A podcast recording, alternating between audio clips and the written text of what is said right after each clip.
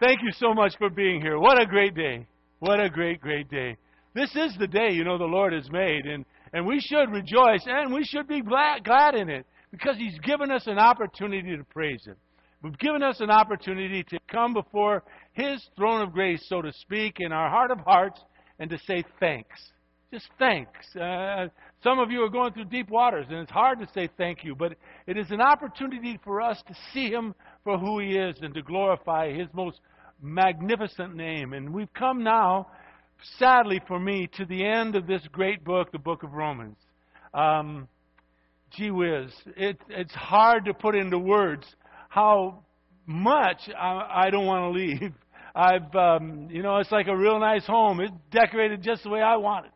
And I was very comfortable in Romans, and uh, leaving it was tough. In fact, this week while I was studying it, these three verses are the most magnificent ending verses of any book that I've studied so far. But that's up to, you know, it's up to interpretation. It's up to um, what what makes you feel right. But this ending in the book of Romans is absolutely unbelievable to me. Paul just puts everything into this tight little capsule. And I was telling Kay when I was my wife when I was studying this week, I said, you know, I think I could go two, three more weeks in here. And she said, uh, and I, but I but I made the promise I'm going to stop. And by the way, I've learned a lesson. I'm 76 and I learned something. I'm not going to tell you guys any ever again when I'm through. I mean, if I think I'm going to be through next week, I'm going to say maybe because I don't ever know. I never know until I get into the book and start looking at it and studying it and see how it opens up and how it unfolds and it's so it's so rich. You know, the ending of this book, the book of Romans, is really a lot like what happened in the New Testament in one of the Gospels. In Luke chapter 23 verse 43, our Lord was on the cross. They took him, they beat him to a pulp. He was beyond, beyond recognition. And he was up on the cross. They nailed him to the cross, and there he was between two thieves. You, you I'm sure, remember the story. And one of the thieves was hurling abuse at him, and the other said, Leave him alone. He's not done anything wrong like us. And then he said, Have mercy on us, on me. And then the Lord looked at him in Luke chapter 23, verse 43, and said, Truly, truly, I say to you, today you're going to be with me in paradise. The reason that's so much like the book of Romans is the, the Roman government decided that, that this thief, this particular thief, was not fit for society in their society. So they decided kill him, get rid of him. And the Lord looks at him and says, What Rome doesn't want you, I will make you I will make you accessible for heaven. We'll accept you there through this death on the cross. The book of Romans basically is teaching that. The Bible teaches that you and I, as it says in Romans, the third chapter that none of us are righteous. There's not a one of us that does good. Not one. And for those of us who have done no good and have no hope of heaven, our Father looks down from heaven and says, What this earth says, you cannot come to me. I will make my home accessible to you through faith in my Son, Jesus Christ, and He alone. It's one of the greatest news in all of Scripture. There's nothing you can do. There's nothing you can add to your life. There's nothing you can take away from your life that would stop you from going to heaven if you, by faith, have trusted Jesus Christ as your Lord and Savior. He forgives you of your sin. He takes all of your sin, those that you have done, those that you might be doing, and those that are in your future, and He nailed it to the cross with His Son. And His Son says, You come to me by faith and faith in me alone, and I will take your sins and I will separate them as far as the east is from the west, and I'll what? I will remember them no more. You're clean. You're able to come to heaven. Uh, as you are, you're not able to come. But I will make you able. That's what this book is all about and wait till you see these remaining three verses. I believe, I hope, that you will fall in love with them as much as I have. Let's read, please, verses 25 through 27 of chapter 16 of the book of Romans. And there's some tremendously key words here. I will tell you about them in a moment. Read, please. Now, it says in verse 25 To him who is able to establish you according to my gospel and the preaching of Jesus Christ, according to the revelation of the mystery which has been kept secret for long ages past, but now is manifested, and by the scriptures of the prophets, according to the commandment of the eternal God, has been made known to all the nations, leading to obedience of faith. Paul ends by saying, To the only wise God, through Jesus Christ, be the glory forever. Amen. That's the one in whom you and I worship, the one who is the only wise God. And through his Son, Jesus Christ, be glory forever. Father, how could we say anything better than what Paul wrote? Actually, you gave him the words to write. And what Paul wrote down, we reiterate, Father. We praise you and we love you and we worship you. Thank you for the music we just had, Father, to worship you and and to just praise you through our voices. It's uh, what a privilege. And now, Father, we get the greatest privilege of all, the one that you have given to us, and that is to study your words. The words that you have given to us so that we might understand and recognize you and see what all you have given to us. Help us, Father, to understand these words. Would you open up our eyes, our hearts, our minds, so that we might behold wonderful things that come from your law? And then, Father, would you move me aside so that I do not hinder anything, anything at all that you wish to say to every single one of us? And I pray your blessings upon us. Father, thank you for everyone here. I pray and praise you in Jesus' precious name. Amen. At the end of the service, we're going to have communion. Perfect way to close the book of Romans. Um, wasn't what Brian decided told me, you know, we promised to, have, and he said, let's have communion, and it just worked perfectly. So we'll have communion today. First of all, verse 25. Paul praises God for the gospel that establishes mankind. I want to stop at that word establish. The word establish in the Greek is sterizo, S T E R I Z O. It means to make firm. It means to be to be stable. It means to hold fast.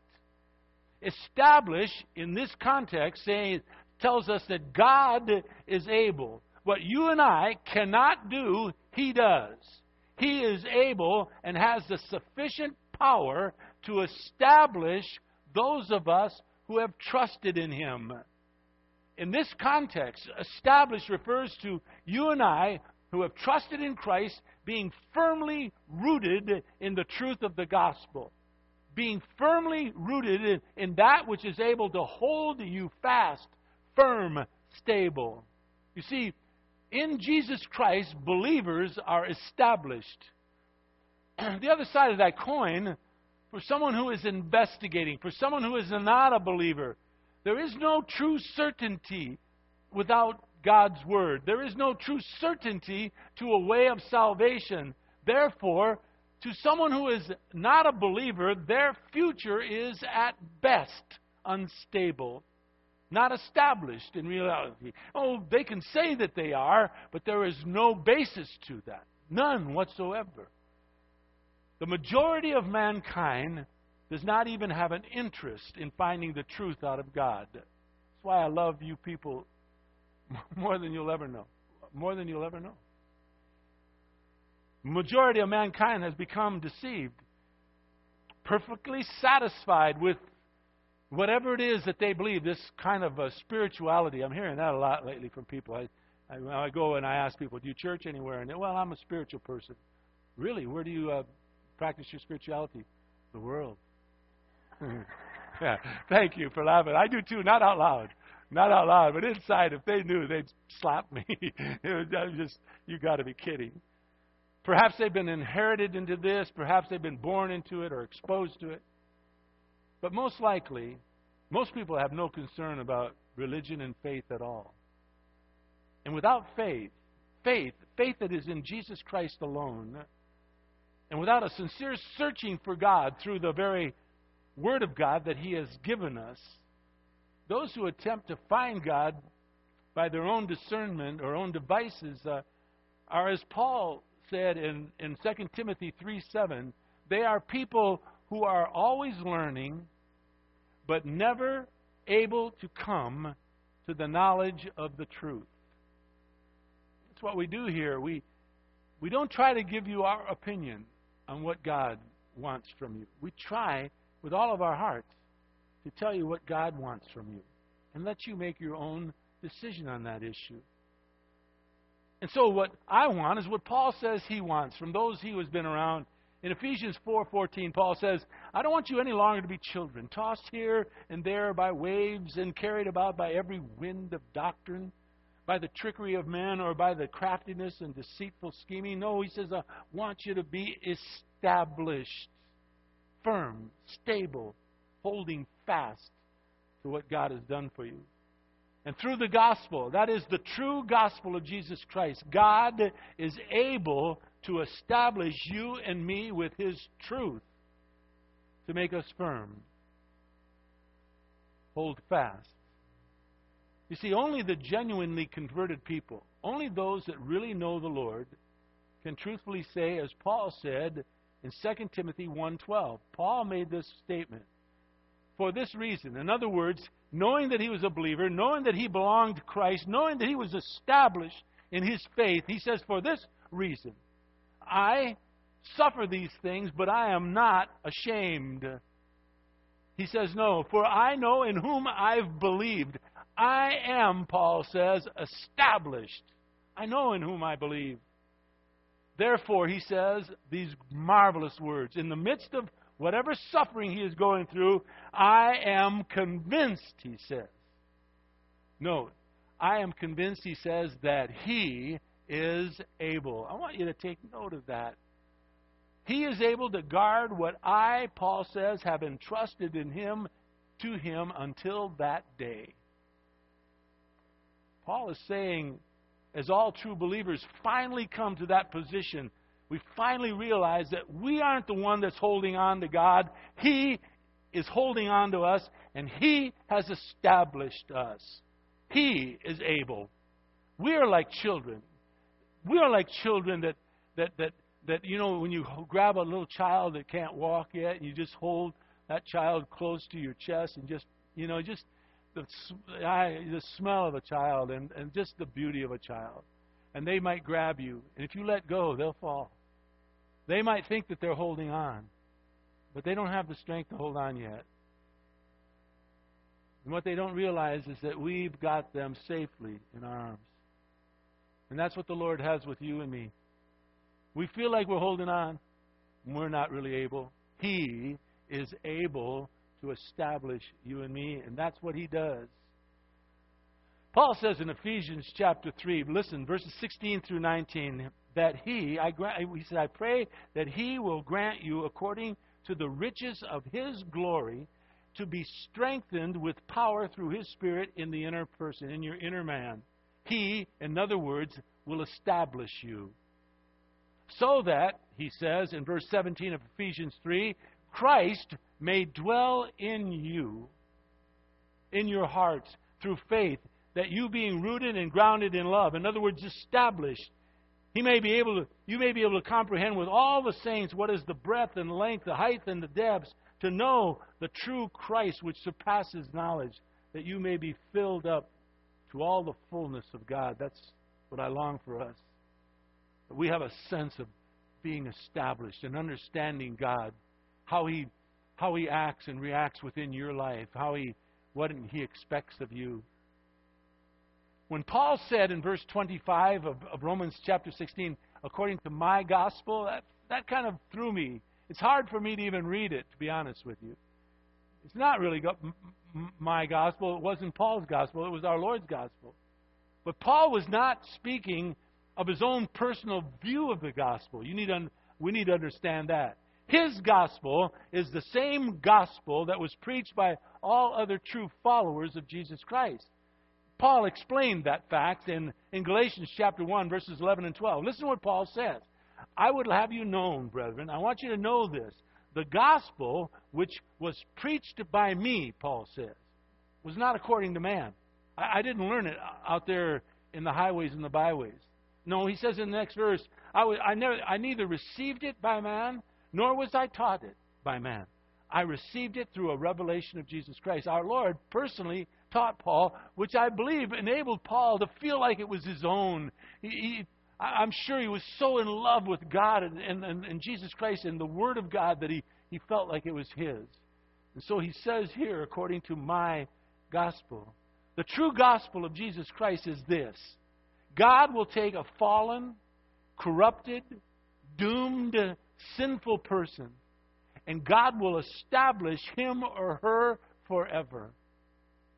And he will do this through the truth of his word and by his power. He is able to establish you and me. He loves us that much. You see, the lesson of Romans is this apart from Jesus Christ, there's nothing else. There's no purpose, no meaning, no satisfaction, no joy, no hope. But to not have Christ, there is only sin, disappointment, judgment. If you've here, you've come here this morning, you're investigating about Christ. You've not yet given your heart to Jesus Christ. We love you very much. We we understand, no big deal. We we we love you very much. But we want you to know that our Lord loves you so much that He is longing for you to ask Him into your heart so that He might forgive you of your sin. And we're longing as a group of people who know the Lord for you not to go into judgment. We beg of you, don't go into judgment. There's no in or out of judgment. Judgment is judgment, and there is only one end to judgment. There is a judgment, though, that the Bible speaks of that that, that is very pertinent to those of us that don't know the Lord, and that is that we judge ourselves as a sinner.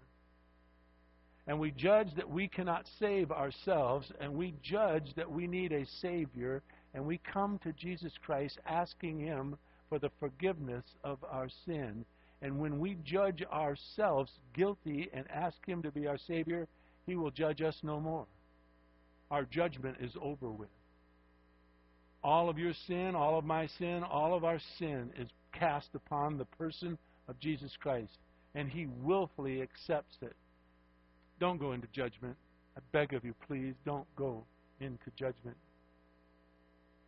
You see, no one will ever, ever be established apart from God's most precious gospel, which is the theme of the first three chapters of Romans.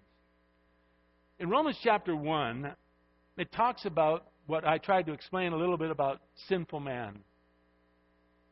In Romans 1, from verses 18 to 32, is a, a capsule of what sinful men and women look like. It says in verse 18, Paul writes, Sinful man suppresses God's truth because that which was known about God is evident within them. How? Why was it evident? Well, he says in the next verse, God made it evident in them. He made himself real. He made himself available. Uh, he made himself recognizable. They can know that there is a God. But when they reject that light, Romans 1, verse 23 says they exchange the glory of an incorruptible God for an image in the form of either corruptible man, birds, animals, crawling creatures. In other words, the inevitable product of rejecting God brings about some kind of idolatry, which turns in, the Bible says, to immorality. Then God turns them over. It says in verse 24, Therefore, because they rejected him, God turns them over to the lust of their hearts, to impurity, so that their bodies might be dishonored among them. Verse 26, Therefore God gave them over in the lust of their hearts to impurity. Their bodies might be dishonored among them. They continued to reject him. Verse 26 Therefore, God gave them over to degrading passions. Women exchanged the natural function for that which is unnatural. Verse 27 And in the same way, men abandoned the natural function of a woman and burned their desire towards one another, men with men, committing indecent acts. So, along with homosexuality, in verse 28 came this God gave them over to depraved minds. From verse 29 to verse 31, they, they were given over to unrighteousness, wickedness, greed, countless other forms of sin that caused mankind to fall under the judgment of God. Don't do that. Don't fall under the judgment of God. And verse 32 very clearly says, although they knew the ordinances of God, that those who practiced such things were worthy of death. They not only did the same, but they gave hearty approval to those who practiced it with them. We learn from chapter 3 in the book of Romans that none of us have a chance apart from our Savior. None of us. It says in verse 10 of chapter 3 that there is not a one person on the face of this earth that is righteous. No, not one. And then in verse 20 it says that by the works of the law, no flesh is going to be justified by God's sight. In other words, nobody can, can on their own clean up their life to such a degree that they can finally look up to heaven apart from Christ and say, I've done it. I've made myself good enough. No, no, there is no one, the Bible says in 320, who will, by their own flesh, be justified in God's sight. See, Paul teaches that over and over again. In the first chapter of Romans, the 16th verse, he says, Only the gospel has the power of God for salvation to establish you and me. And to whom does he give it? It says, To everyone to everyone, anyone who will believe. Won't you believe? Won't you trust in your Savior? So, what is this gospel? Establishes you and me. Chapter 16, verse 25. It is the preaching of Jesus Christ. That's pure and simple, the gospel. Jesus Christ is on almost every page of this. I shouldn't say almost. It's on every page of this book find the Savior everywhere. Take a good look at verse 25 again. Read it with me. Now to him who is able, our Lord, who is able to establish you and me, according to, let me say the gospel, according to the gospel, to the preaching of Jesus Christ. The only gospel that God will establish is that which is the one that proclaims Jesus Christ, period. The major theme of Romans, like the major theme of all of Scripture, is, is the preaching and the teaching and the, and the dependence upon your life towards your Savior, Jesus Christ. Paul said it, I mean, over and over again. In 1 Corinthians, he said, Christ didn't send me to baptize. I didn't come here for that purpose. Christ sent me, he said, to preach the gospel, to preach Jesus Christ. He says, I, I do this so that the cross of Jesus Christ would not be made void. I preach Jesus Christ crucified, Paul says. He is the power and the wisdom of God. What he said in 2 Corinthians 10:17 is one of my favorite. I, I skipped over 2 Corinthians 4 5. He, he, just said simply, I do not preach myself, but Christ, but Christ my Lord.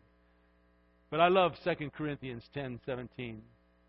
Paul writes these words, faith comes by hearing and hearing by what? The word of Christ. This is it.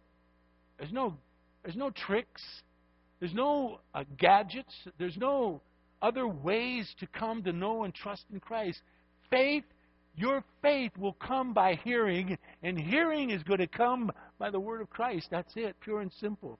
That's why we do what we do here. Preach the Word of God. Preach the Word of God. When you doubt, preach the Word of God. It is what is it is what brings hope, salvation, all the things that God wants you to have in your life.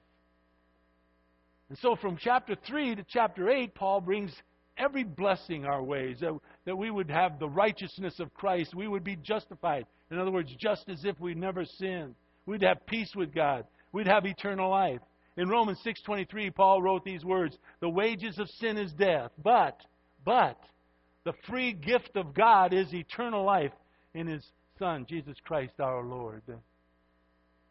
doesn't it just doesn't it boggle your mind if you go to someone and you share the wonders of Christ and you you have enough gumption to tell them, look, without Christ, you mean to say I'm going to die and go to hell? Yes, yes, you are. You know that take, takes a lot of nerve to say that. And then you sit and you talk. Well, wouldn't you want the Lord? You know, the wages of sin is death, but free gift of God is eternal life. And then they sit and think. Are you are you serious? I want to I want to grab them by their shoulders and shake them. What are you you you're thinking about death versus eternal life? What what are you thinking of? Folks, we got to understand how serious this faith, this thing is that we have that is faith. And that is so serious that our Lord has given it to us and He has established us and He has taken it upon Himself to take care of everything for you. You come by faith, He does the rest. The only thing He asks you and me to do after that is what He said in Romans 12 present your bodies a living, after you've come to trust in Christ, present your bodies a living and holy sacrifice unto the Lord. It's like, now serve Him. Not so that you'll be more saved. It doesn't do anything to your eternal destiny. You're, you're doing things for the Lord doesn't, doesn't help. I mean, you're not going to be more saved by doing more for the Lord. You know, it's like I've said this many, many times. All of you have heard this, but I'm going to say it again. It's like me being married. I married Kay on on uh, September in, in 73. September of 73. I married her, and at that afternoon, when she said yes to me, we were married. We have been married 40, almost 41 years.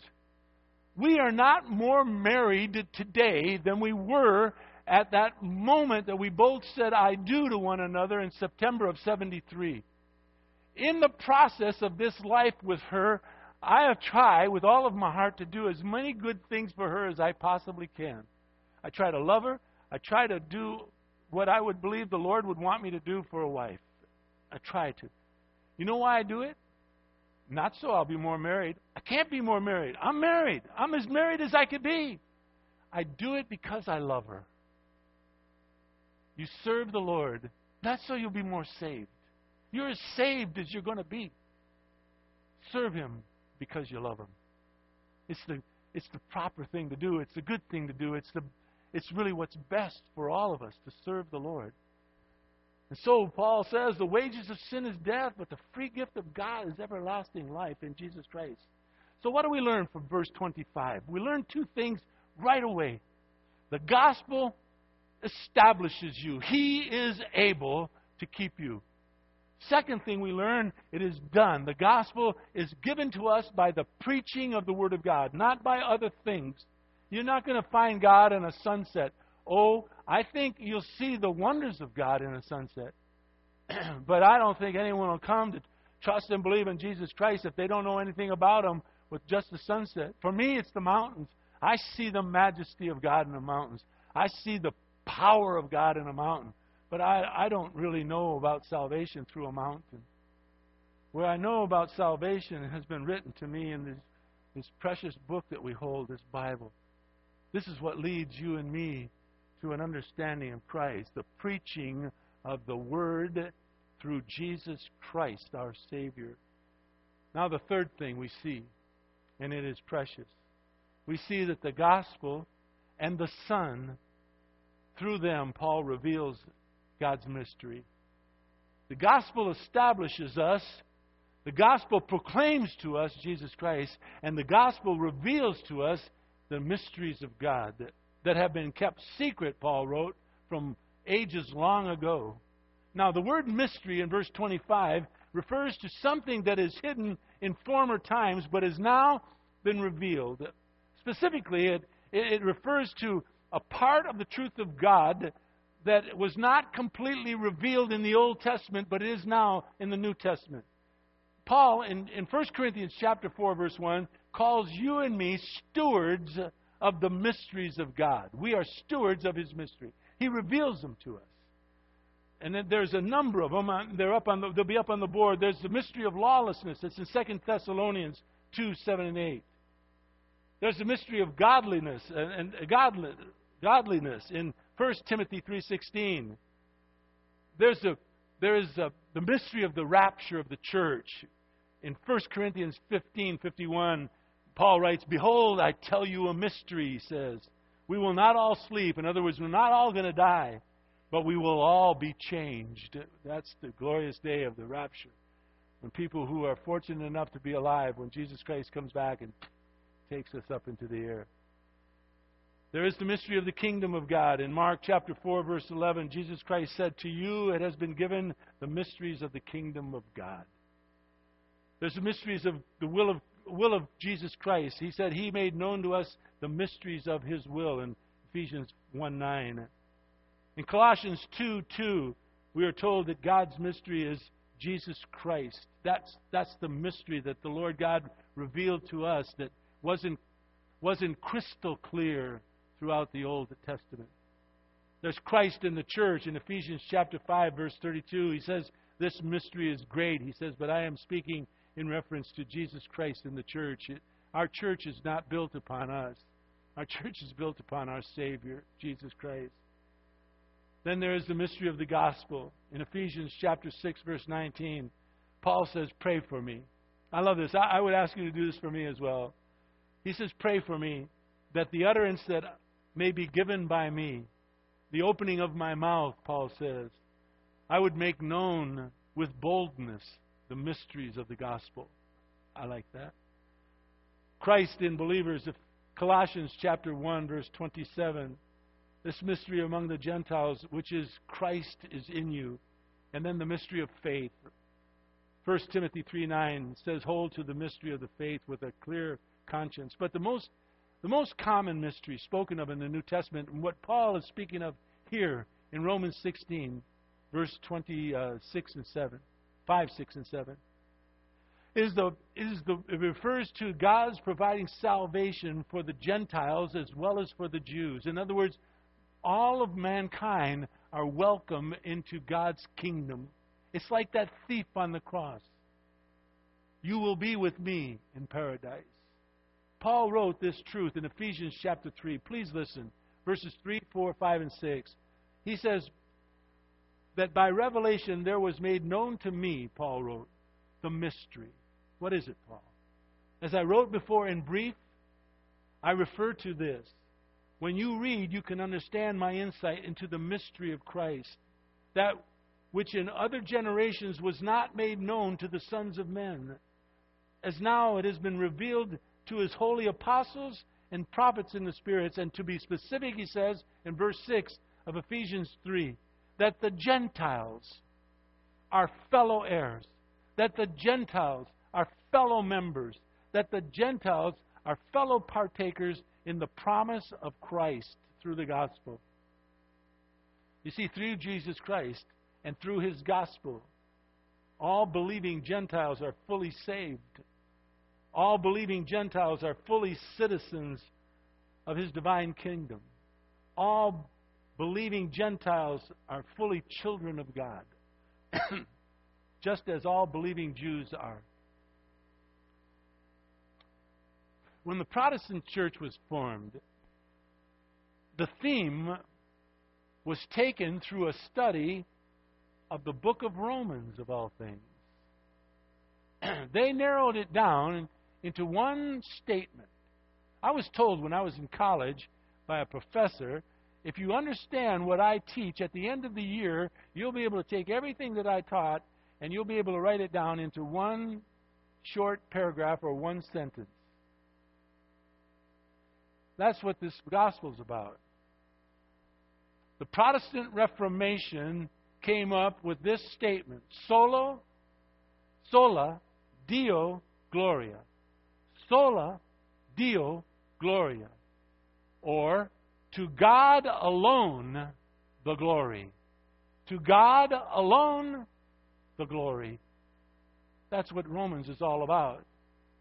God alone is worthy of our honor. And all the glory and all the dom- dominion and all the, the power is His. It is God who glorifies you it is God who glorified this, this book of Romans, the whole Bible for that matter. And so Paul concludes. Paul concludes with one of the greatest statements in all of Scripture. He says in verse 27 To the only wise God, through Jesus Christ, be the glory forever. Sola Deo Gloria. To God alone, the glory. Now, guys, would you come forward and pass out communion? I'll tell you what I want you to do. I want you to think for a moment about what does Christ mean to you. Um, for those of you here that um, there's some sin in your life and you know it and you you just haven't dealt with it yet, I I would beg of you to deal with it. I mean, the process is if you if you ask God for forgiveness, He will forgive you every time. If you confess your sin, He is faithful. He is just. He will forgive you your sins and cleanse you from all unrighteousness. In the process, I want you to wait. When you when you take the bread and the wine, actually it's juice, but when you take that, Jake, can I have one, please? Thanks, Jack. Thank you very much. When you take it, I want you to just hold on for a while and, and just remember. Just just go through a process of remembering what is Jesus Christ, what does he mean to you? What has he meant to you? What what has he done for you? And then I want you to, if you would, take a look at your own life and see if there's anything that you need to cleanse yourself of so that we can go into communion just really just right before God. So it's 12:07. Time is almost perfect, really. Um, by the time we get the the communion stuff uh, stuff the communion bread and wine passed out, um, I'm going to give you about two or three minutes just to think and just to pray. And what I want you to do is to remember. Remember when Jesus Christ gave the, the disciples bread and the wine? He said, I want you to do this in, in remembrance of me. I want you to remember me. Remember the death I paid on the cross for you. Remember the blood that I shed for the forgiveness of your sin. And I want you to do that. And we'll just be quiet for a while, let you kind of think, and uh, we'll close in a moment.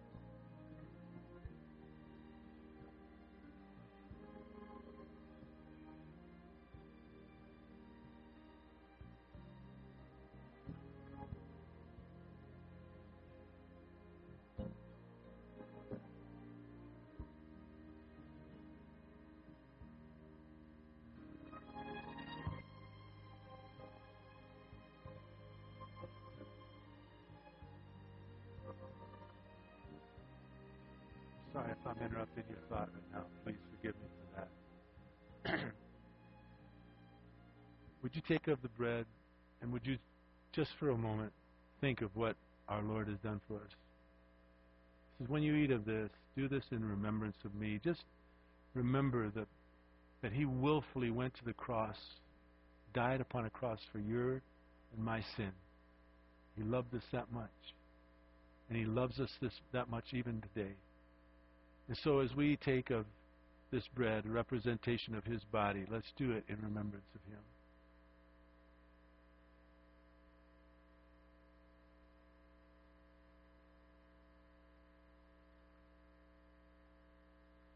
And now this juice, a representation of the blood of Christ. The very wonderful, wonderful privilege that He has given to us as mankind to have our sins forgiven.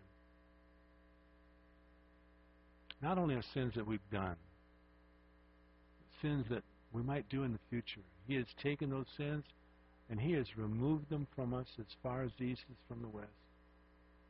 He makes a promise that He will not remember them anymore. He has established you and me, established us. I pray, if nothing else, the book of Romans has made you feel that you are firm, stable, held fast, established by your Savior.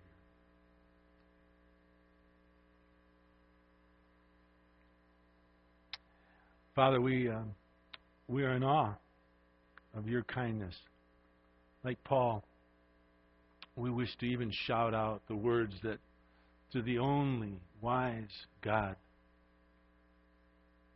through your Son, our Savior Jesus Christ, we pray the glory be with you, with you forever and ever. Amen.